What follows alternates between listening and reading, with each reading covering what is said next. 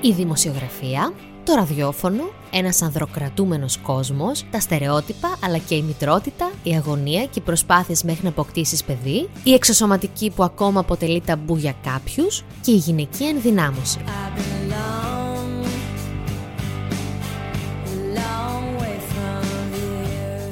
Η δημοσιογράφος Εύα Κουσιοπούλου έρχεται στο κλαμπ γυναικών και εξηγεί γιατί έχει τόση σημασία τελικά σε αυτή τη ζωή να είσαι ο εαυτός σου.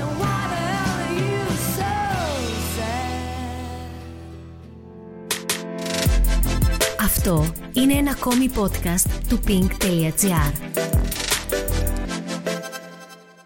Καλώς όρισες Εύα. Καλώς σας βρήκα. Πώς φαίνεται που είσαι πάλι πίσω από ένα μικρόφωνο; Τι εύκολο, ε; ε, ε ναι, ευχάριστα, είναι πάντα. Απλά είναι διαφορετικό που ήμουν έτσι ρόλοι διαφορετικοί. Ναι, γιατί συνήθως εσύ ρωτάς, τώρα θα σε ρωτάνε οι άλλοι. λοιπόν, δημοσιογράφος πόσα χρόνια; Αν βάλω μέσα και τα free press και την εθελοντική εργασία στα πρώτα free press της πόλης, ε, κάπου από τα 23, εκεί. Στο In Rock πρέπει να γράφαμε όταν ήμασταν 23. Στο In Rock, στην παράλαξη και στον Εξώστη για ένα φεγγάρι. Και ραδιόφωνο, πόσα χρόνια; Ραδιόφωνο Τα ίδια; το 2000. Α, εντάξει. Εντάξει, μόνο 22, οκ.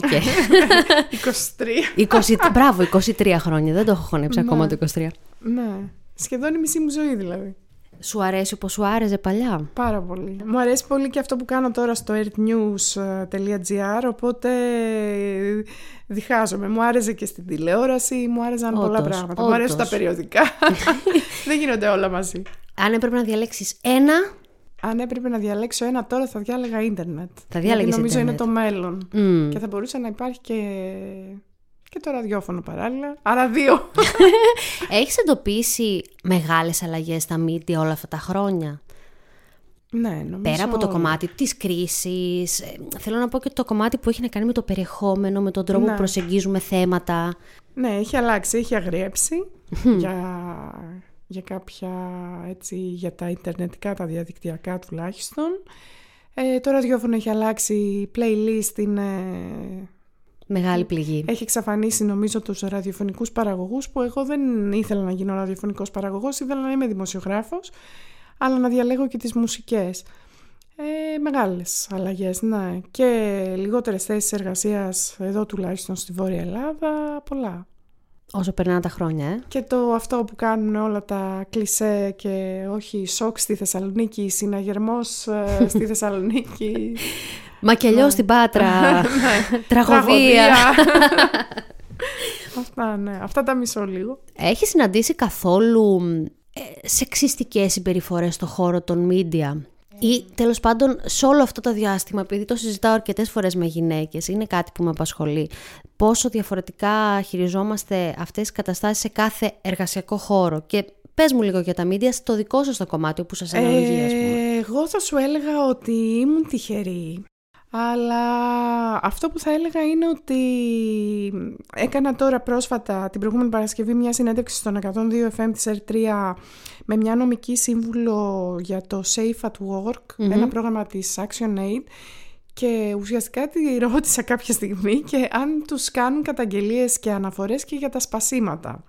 Όταν λέω σπασίματα εννοώ ότι υπάρχει μια πρόταση Ναι, στην οποία εσύ δεν είσαι δεκτική οκ. και μετά αρχίζουν τα σπασίματα. Μπορεί να μην α, μου έχει συμβεί κάτι πολύ ακραίο, ευτυχώς, αλλά είχα δεχτεί συμπεριφορές κακές, ψυχολογική πίεση, ε, αλλαγή ρεπορτάζ και έτσι υποβάθμιση.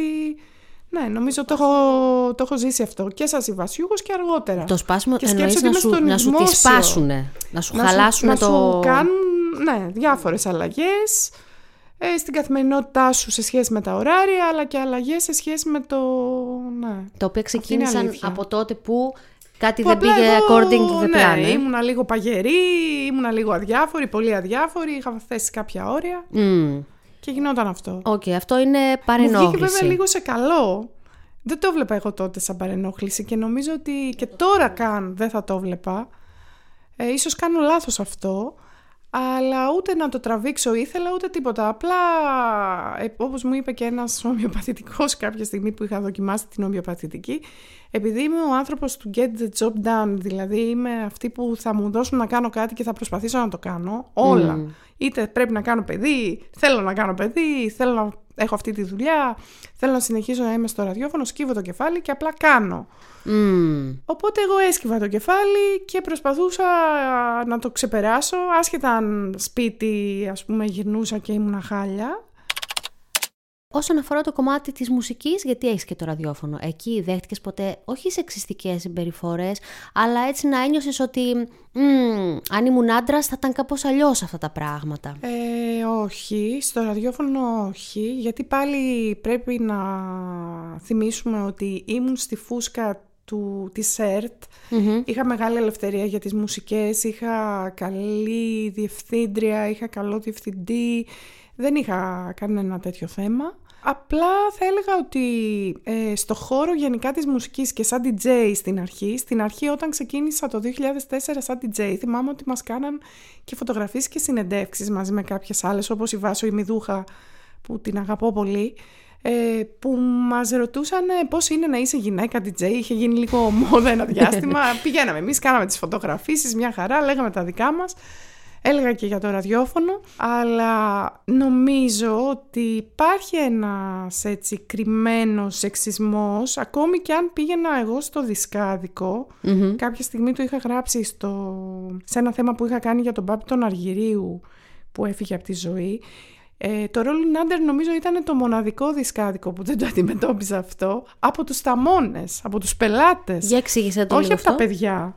Δηλαδή όλα τα παιδιά στα δισκάδικα, όχι δισκοπολία, είναι σούπερ, άριστα οι σχέσεις μας. Αλλά ε, υπήρχε αυτό το πράγμα το, από τους αμώνες, από αυτούς που είναι συλλέκτες, που έχουν δώσει πολλά χρήματα, πολύ περισσότερα από ότι εγώ, πηγαίνοντας σε ένα δισκοπολείο που σου λέγανε ας πούμε αυτή τώρα η σγουρομάλα με τα γυαλιά μάλλον κάνα γκόμενο θα έχει που θα τα μαθαίνει ή κάποιο γουστάρι και αυτό συγκρότημα κάποιο γουστάρι το οποίο δεν ίσχυε βέβαια.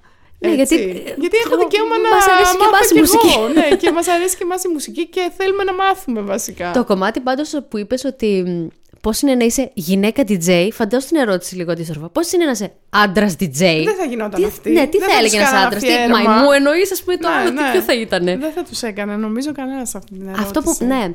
Ε, Επίσης, νομίζανε ότι είχε να κάνει και με την εμφάνιση, ας πούμε, γιατί ήμουν και πιο νέα και σου λέει εντάξει, αυτή τώρα έχει γνωριμίες, δουλεύεις στο ραδιόφωνο. Γι' αυτό την πήρανε ναι, DJ. Αλλά παιδιά, λυπάμαι, δεν ήταν γι' αυτό. Μου άρεσε και τους άρεσε. Και Τουλάχιστον για όσο παιδιά. κράτησε. Ναι. ναι. Ε, Νομίζω. Τώρα που το λες αυτό, το γυναίκες σε διάφορα επαγγέλματα που το κάναμε στα περιοδικά ξέρεις, κεντρικό θέμα και βάζαμε, δια... λες και ας πούμε και εμείς λίγο, δηλαδή και τα ναι, media τελικά. Ναι, το χρησιμοποιούσαμε. Τα, τα τροφοδοτήσαμε πολύ όλα αυτά τα στερεότυπα, έτσι. Τα φτιάξαμε κιόλας. Ναι. Από την αρχή τους. Ε, δηλαδή στα δεν 90s το βλέπαμε έγινε. έτσι τότε. Ναι. ναι. Αυτό. Μέχρι κάπου στα μέσα των Zeros, νομίζω δεν το βλέπανε έτσι. Πότε ήρθε στη ζωή, ε, στη ζωή σου η σκέψη να γίνεις μαμά; Όταν γνώρισα το Χάρη, τον άντρα μου, και από το 2009 και μετά είπαμε ναι, θέλουμε να είμαστε μαζί και να κάνουμε παιδί. Δεν με ενδιαφέρει καθόλου γάμος, αλήθεια λέω. Ε, νομίζω περισσότερο ενδιαφέρει τους άντρες κάποιες φορές. Λες, ε. Νομίζω. Μου άρεσε πάρα πολύ όμως η ιδέα ότι είχαμε ίδιες αξίες. Αυτό δηλαδή θα ήταν η συμβουλή μου για όλες εκεί έξω, mm. τις μικρούλες. Ε, ίδιες αξίες και ίδιο τρόπο που βλέπαμε τα πράγματα. Ακόμη και αν αυτό αλλάζει μετά. Ναι, αυτό είναι αλήθεια. Γιατί ε, μετά το αλλάζουν. παιδί Mm. και αλλάζουμε κι εμείς. Και νομίζω ότι από εκεί και πέρα είπαμε ναι θα κάνουμε ένα παιδί. Δεν ήθελα να κάνω, να, είμαι, να κάνω γαμοβάφτιση. γιατί είχα πάει σε διάφορες γαμοβαφτίσεις και δεν ήθελα να το κάνω αυτό. Και να είμαι έγκυος ας πούμε, απλώς ε, για να παντρευτώ. Οπότε το άφησα, το άφησα, το άφησα, το άφησα και κάποια στιγμή όταν αρχίσαμε να το προχωράμε, να το προσπαθούμε, δεν έκατσε. Μμμ. Νομίζω ότι δεν καθόταν ε, γιατί ήμουνα κι εγώ αγχωμένη. Αυτό που έχει πλάκα και είχα πει ότι θα το αναφέρω είναι ότι δεν είχαμε πιέσεις από το περιβάλλον εμφανής, αλλά είχαμε εμείς. α, Αυτό που σου έλεγα, επειδή είναι και αυτό σαν εμένα, θέλουμε να κάνουμε παιδί, πρέπει να κάνουμε παιδί. και κάπως είχαμε αγχωθεί. Ναι. Περνούσε ο Γίνεται καιρός. βέβαια αυτό πολύ συχνά στα ζευγάρια. Και αρχίσαμε τις προσπάθειες. Ε, Σε αυτό το σημείο θέλω να θυμηθώ κάτι που δεν ξέρω αν στο είχα πει. Δεν την είχα γνωρίσει, δεν της είχα κάνει συνέντευξη ποτέ, ποτέ, ποτέ, ποτέ. Ε, η Ρίκα Βαγιάννη είχε γράψει ένα πολύ ωραίο κείμενο, Μμμ. χάθηκε δυστυχώς, ε, που λε- λεγόταν νομίζω «Οι μαμάδες της διπλανής πόρτας» ή είχε γράψει κάτι με αφορμή την, μη- την γιορτή της μητέρας και ανέφερε μέσα ότι ένιωθε ότι ήταν μητέρα από την πίσω πόρτα και ήταν ίσως από τις πρώτες που είχαν ε, μιλήσει για την εξωσωματική. Ήταν και αρκετά χρόνια πριν. Δεν ξέρω για ποιο λόγο δεν το λέμε αυτό ανοιχτά και μ, θυμάμαι ότι όταν είχε φύγει από τη ζωή είχα σκεφτεί ότι ήθελα να την πιάσω έτσι όπως ήταν λεπτούλα από τους λεπτούς της ώμους και να την ταρακουνήσω και να της πω ξέρεις κάτι, είσαι πολύ μαμά. Αν σε ήξερα θα σου το έλεγα, έπρεπε να σου είχα στείλει μήνυμα ότι είσαι πολύ μαμά, είμαι σίγουρη ότι θα είσαι πολύ καλή μαμά. Και πώς γίνεται να αισθάνεσαι έτσι; Και δεν υπάρχει κανένας λόγος να αισθάνεσαι αυτή τη βλακία που λέγανε στα 80s και τη λέει και ο άντρας μου μερικές φορές, συγγνώμη χάρη, ότι παιδί του Σολίνα για Άκου όνομα. τώρα. Ναι, δηλαδή αυτό υπήρχε. Υπήρχε, αλλά τώρα έχω να το ακούσω τόσο πολύ καιρό που ούτε το θυμόμουν να μην το ανέφερες. Ε, ναι, είναι εντελώς ρετρό σαν αίσθηση. Ναι. Ε, και εγώ μπορώ να σου πω ότι όταν εμείς το λέγαμε, γιατί εγώ είχα και έτσι δύσκολες εμπειρίες μέχρι να αποκτήσουμε το μωρό, όταν το λέγαμε σε φίλους μας και φίλους κολλητούς, εί- είχαμε ζευγάρι που δεν μας το είχε πει μέχρι που ήταν σίγουροι ότι θα κάνουν παιδί. Και εκεί πιάσαμε τον εαυτό μας να λέει ο ένας τον άλλον Μήπως να μην «Ρε το εσύ πούμε. μήπως δεν κάναμε καλά που ήμασταν τόσο ανοιχτό βιβλίο και τα λέγαμε. Κοίτα να δεις Εγώ το τώρα. έλεγα και το λέω και αλήθεια σου λέω έχω πει σε κοπέλες γιατί με έχουν ερωτήσει πολλές και αυτές τώρα έχουν παιδί. Και τους έλεγα ό,τι είχα κάνει όσο μπορούσα και δημοσιογράφοι, μία, της θέλω μεγάλο φιλί και κοπέλες εκτός που τους το είχα πει επειδή θέλαν, όχι να πιάνω τον κόσμο και να λέω πρέπει να κάνετε ας πούμε, αυτό που μισώ δηλαδή και συχαίνομαι. Αλλά όποιες με ρωτούσαν, τους έλεγα: Ξέρεις κάτι, ξεκόλα, δεν είναι τίποτα. Αν το θέλεις, προσπάθησέ το. Και εγώ είμαι εδώ. Και πήγανε εκεί που ακολούθησαν τα βήματά μου και έχουν παιδί. Δηλαδή, Εύα, Και πιστεύεις κάποιες ότι... που δεν ακολούθησαν τα ότι βήματά μου, υπάρχει, τα ιατρικά. Ότι είναι ταμπού. Ναι. Πόσες φορές προσπάθησες μέχρι να μείνεις έγκυος; Τρεις. Μμμ. Ξέρω περιπτώσεις που έχουν κάνει και δέκα και μου έχουν πει και για δεκαπέντε. Ξέρω κι εγώ, ναι. Έτσι. Αλλά δεν ξέρω αν ήταν αλήθεια αυτό το μου φαίνεται απίστευτο. Η διαδικασία είναι... Εξαρτάται από την κάθε περίπτωση. Ναι, ήθελα να σου πω να είναι συγκεκριμένη και είναι βήματα. Η ας πούμε. διαδικασία είναι βήματα, οι γιατροί ξέρουν. Δεν εξαρτάται από την κάθε περίπτωση. Μμμ. Αυτό που θα έλεγα είναι να μην δώσουν πολλά, αν μπορούν να μην πλακωθούν σε εισαγωγικά στα φάρμακα, να μην πάρουν πολλά φάρμακα. Αλλά αυτό το κρίνει ο γιατρός με τη γυναίκα και ανάλογα με τα δεδομένα. Και είναι και δύσκολο να ξέρεις αν ο γιατρός που θα πας είναι καλός. Δηλαδή, Ναι. μάλλον θα πρέπει να συμβουλέψουμε να τον Ρωτήστε- εμπιστευτούν, και να ρωτήσετε ρωτήστε άλλες και γυναίκες, έχει να έτσι. κάνει πάρα πολύ με τη χημεία με το γιατρο αλλά δεν είναι το παν. Απλώς έχει τύχει ας πούμε να στείλω εγώ άνθρω... γυναίκες, ζευγάρια στον δικό μου και να τα έχουν πάει περίφημα και να με λατρεύουν γιατί το πρότεινα και μένα έτσι έγινε η επιλογή μου, το πρότεινα, δοκίμασα, μου τέριαξε και πήγαμε, μου τερ... μας τέριαξε. ναι.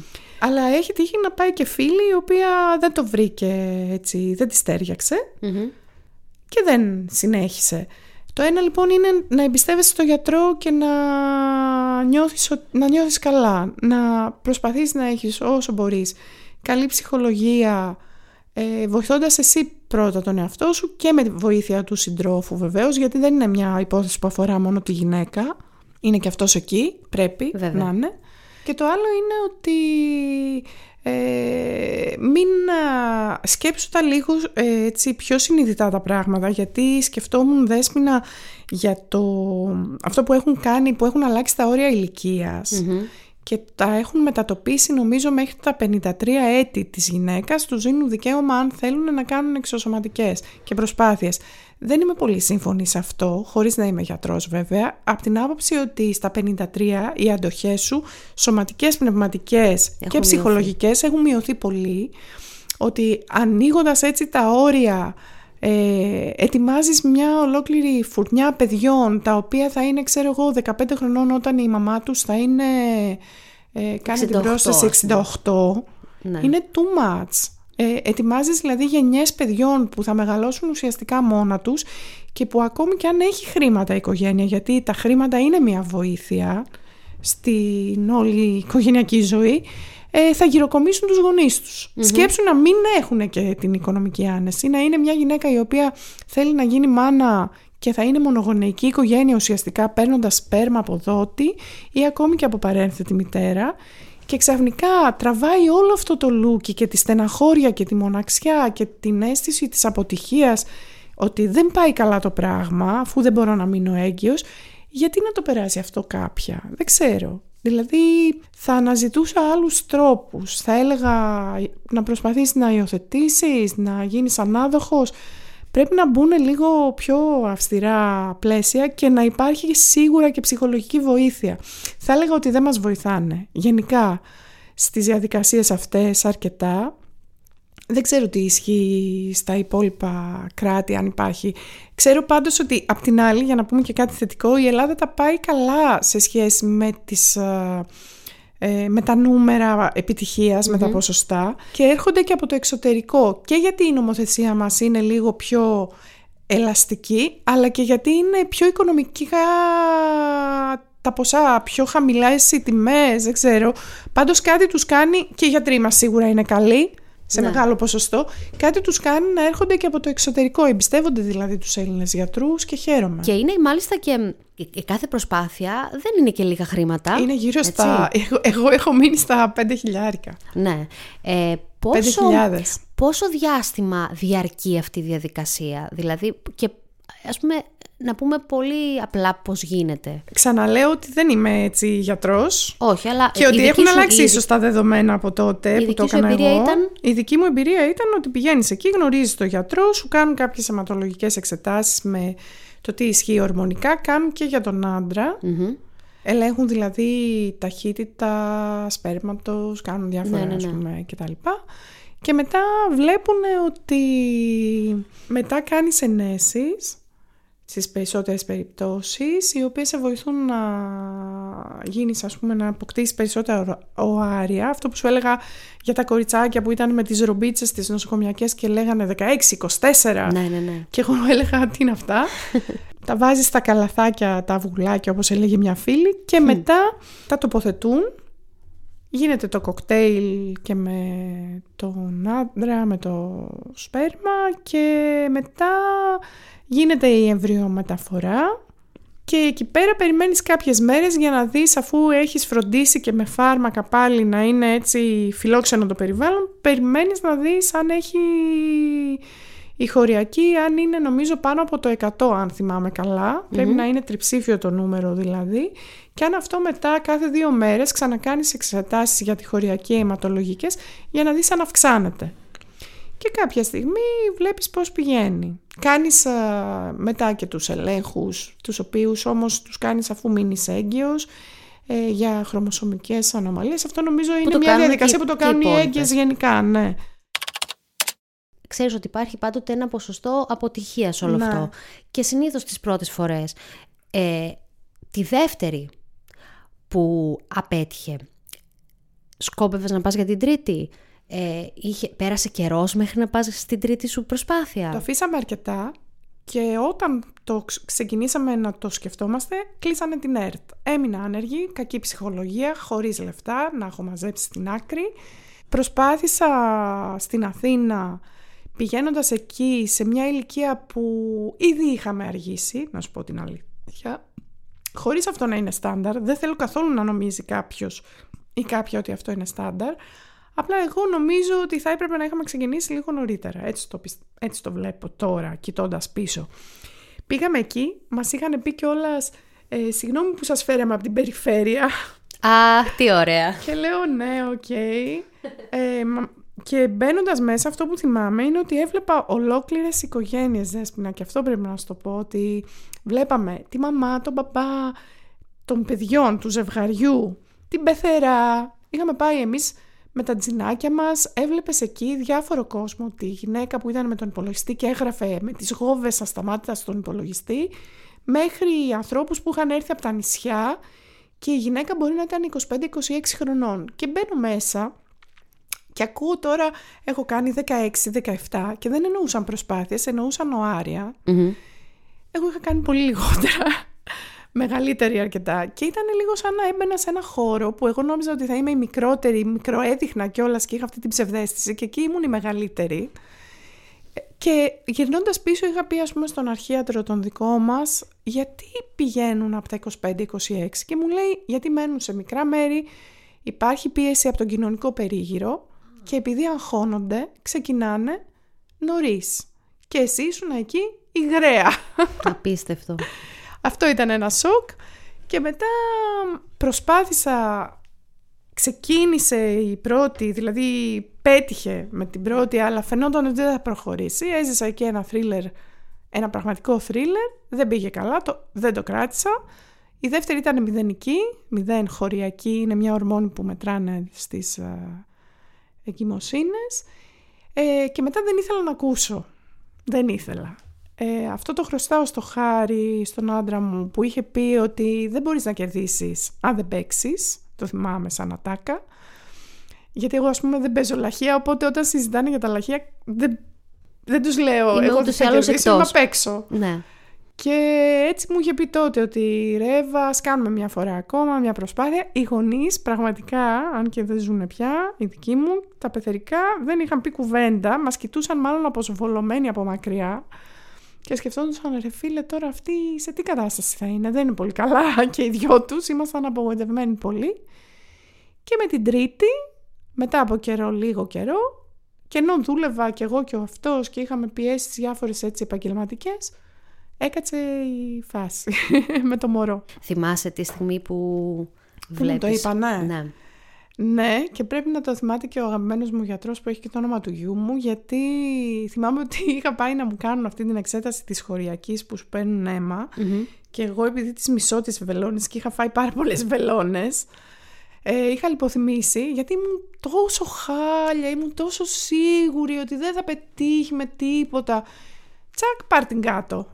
Και... Όταν ξυπνάς; Με, ναι, εντάξει, δεν περνάνε κάποιες μέρες και με παίρνει ο ίδιος στο κινητό μια μέρα που νομίζω ήταν Σάββατο και ήμασταν σπίτι και τον ακούω χαμογελαστό και λέω από μέσα μου αποκλείεται. Πάλι είναι Μη απλά χαμογελαστός γιατί είναι ευγενικός. Είναι απλά ευγενικός σαν άνθρωπος.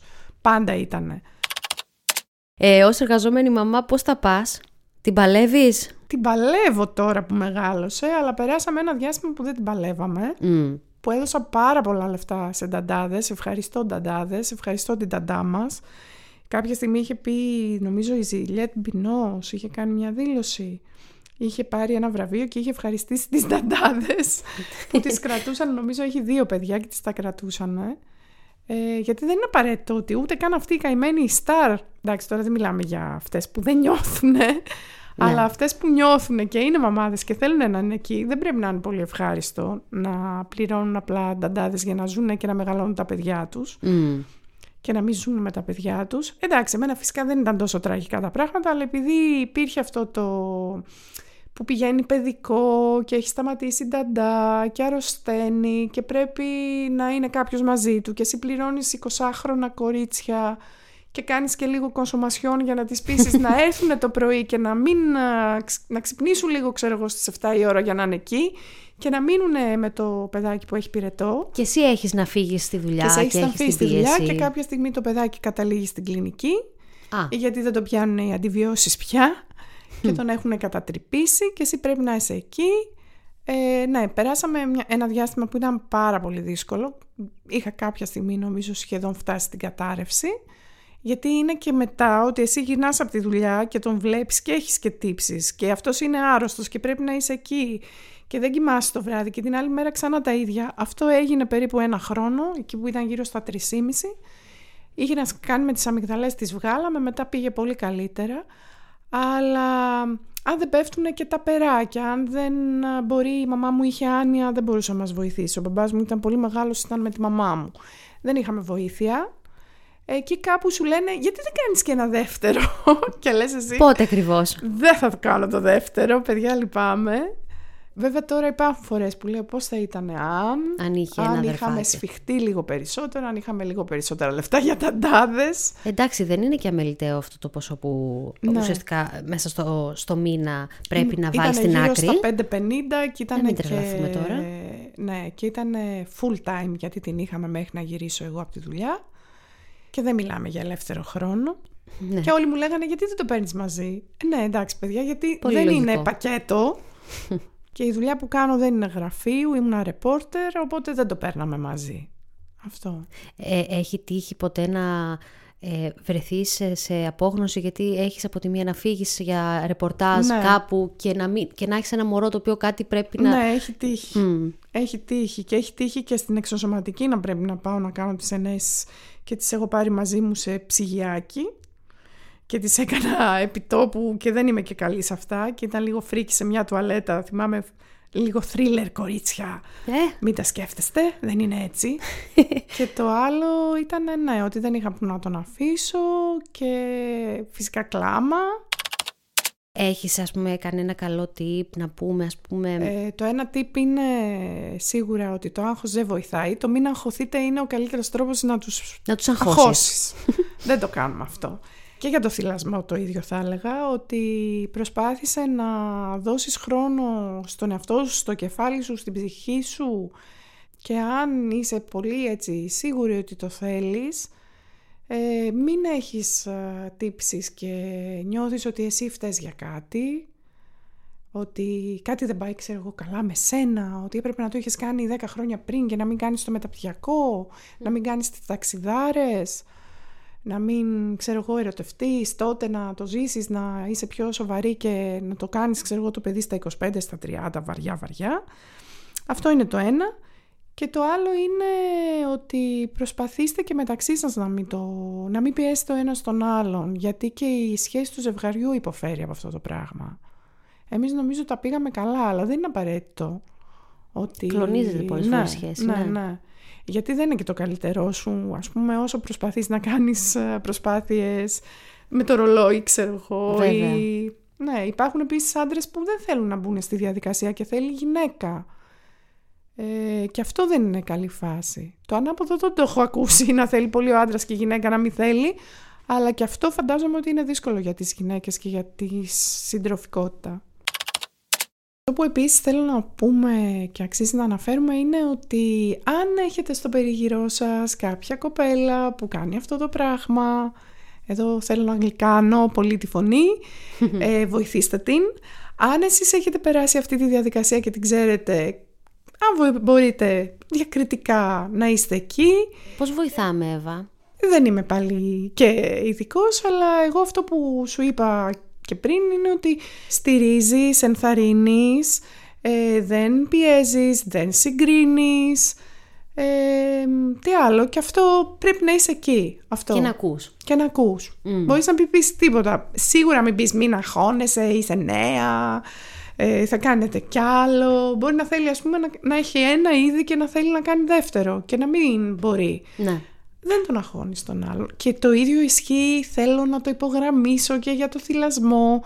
Εγώ ήμουν τυχερής σε αυτό το κομμάτι, ίσως να μην ήμουν τόσο, αλλά τα έχω ωρεοποιήσει περνώντας ο καιρός στο μυαλό μου και πάντα είμαι πολύ θετική να, να πω πράγματα για το θυλασμό και να, να ενθαρρύνω τις κοπέλες να θυλάσουν. Αλλά δεν είναι αναγκαστικό ότι είναι και αυτό για όλες. Επειδή εμένα μου κάτσε καλά με τον μικρό, ο οποίος ήταν και φαγάνας, δεν σημαίνει ότι οι άλλες δεν υποφέρουν ή ότι το έχουν προσπαθήσει και δεν είναι καλά και δεν το καταφέρνουν ή ότι το μωρό δεν το έχει πολύ ή ότι δεν τις βοήθησαν γιατί δεν στέλνουν όπως το εξωτερικό μέσα στα σπίτια δεν έχουν λεφτά οι κοπέλες να πληρώσουν. Ναι. Εμείς είχαμε τη ΜΕΑ, η Βίκη, η αγαπημένη μου φιλιά και ήταν πάρα πολύ καλή εμπειρία. Ήταν και ο μικρός βολικός και μας έκατσε πάρα πολύ καλά. Αλλά ούτε και το μη θυλάσεις δεν θα αποφασίσεις εσύ, είναι καθαρά θέμα της μαμάς. Αν θέλει και όσο θέλει. Ναι, και το ίδιο και για, τις, ε, για την επισκληρίδιο, για τις κεσαρικές, δηλαδή έχει δημιουργηθεί ένα κίνημα. Κίνημα θα το πω. μαμάδων και γυναικών οι οποίες ξέρουν καλύτερα από σένα. Όχι φίλε, εσύ φίλοι.